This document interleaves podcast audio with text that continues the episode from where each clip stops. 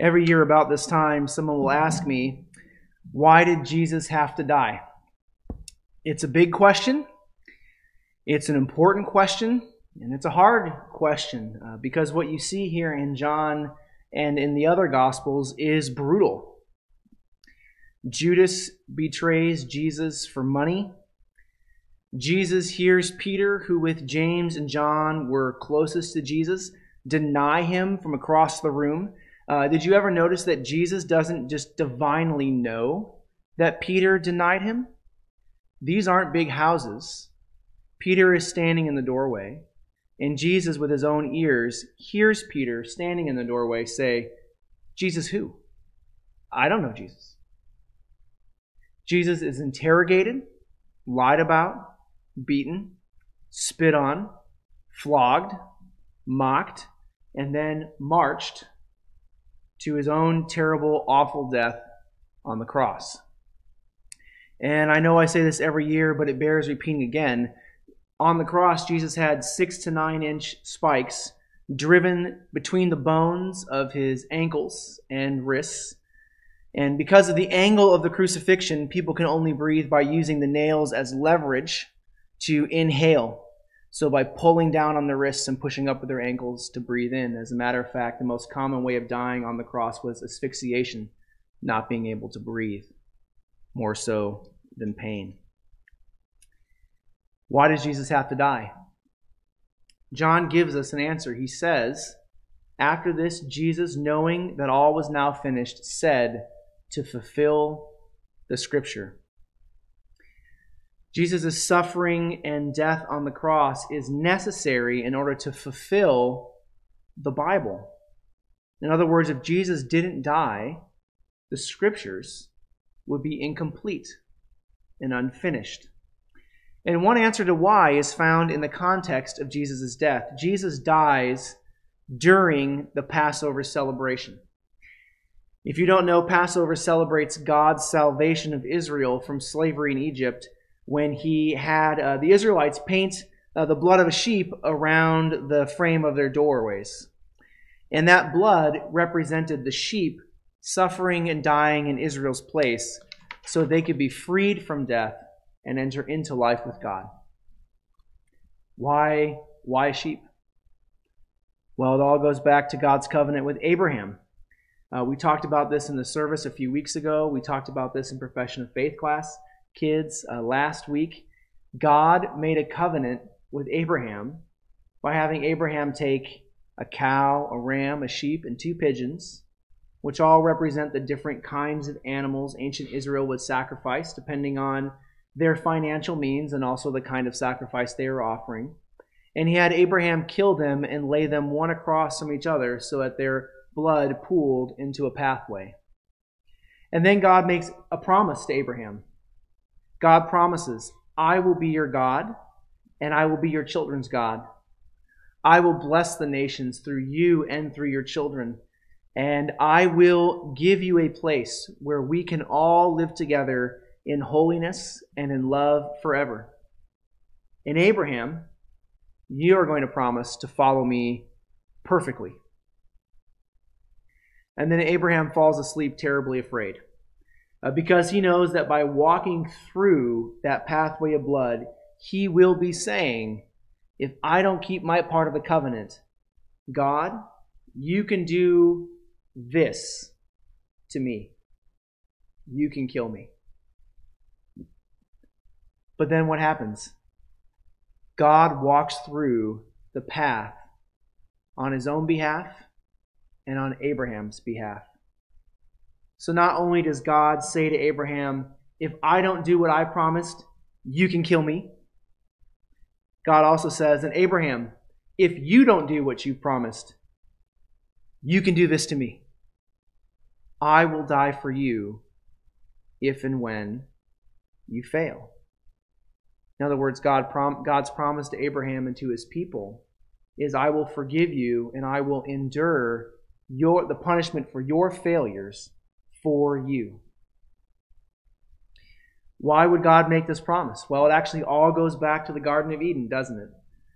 where Adam disobeys God, he eats the fruit of a tree, and he brings death and sin to himself and to all of us. But what does God do there? Well, he says to them, much like he says to Abraham, I'm going to give you a child. And that child is going to be struck by a serpent, which means that child is going to die. But through that death, he is going to crush the serpent's head. And in doing that, he will restore our life together that has been lost today by your sin. I will live with you, God says.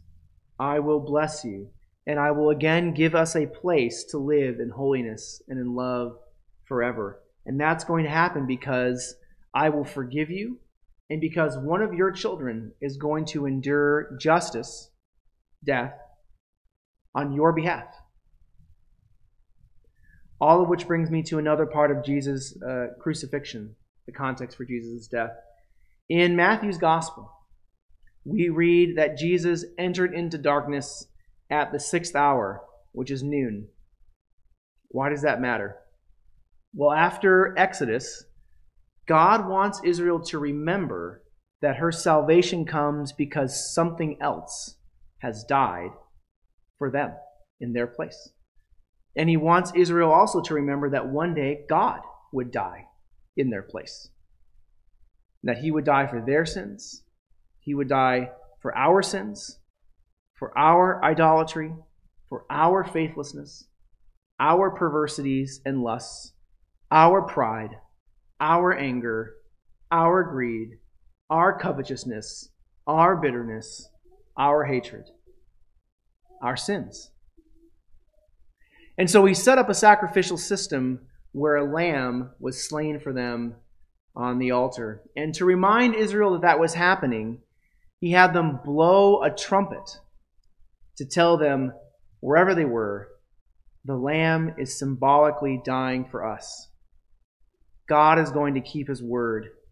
God is going to die for us. We are going to be justly forgiven. We are going to be blessed with a permanent holy communion with him. The Satan, the serpent, will be crushed. Israel's holy day of rest is Saturday. The sacrifices for Passover happened at noon on Friday, at the sixth hour, when darkness fell and Jesus entered into hell, which is another word for God's justice on the cross. The trumpet blew. Only this time it didn't signal that a lamb was symbolically dying. It blew because God Himself was actually dying, spilling his blood that would cover us and save us from death and from sin and from hell. And so that he could secure his promise to us, written in the Bible, to Adam and Eve, to Abraham, to Israel, to us, to secure the promise that Satan's head would be crushed by the death of one of our children and by God's own death, to secure the promise that God would be our God and that we would be his people, that we will bless the nations through the gospel, and that we will get a new permanent home in the new heavens and earth together through God's actions. And because the cross of Jesus had now, because on the cross Jesus had now kept these promises and secured them, that he made all the way back in the beginning, he asked for something to drink so that with a clear voice he could tell us from his throne on the cross, which is how Jesus talks about it in the Gospel of John, it is finished. It's fulfilled. It's done. My promises to you in the Bible are filled full. And this is why Jesus had to die.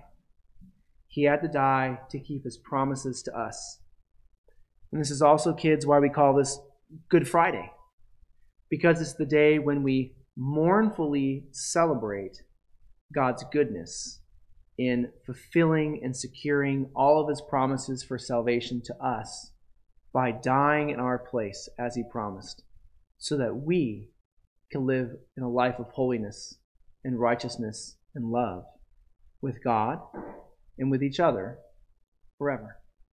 Amen. Let's pray.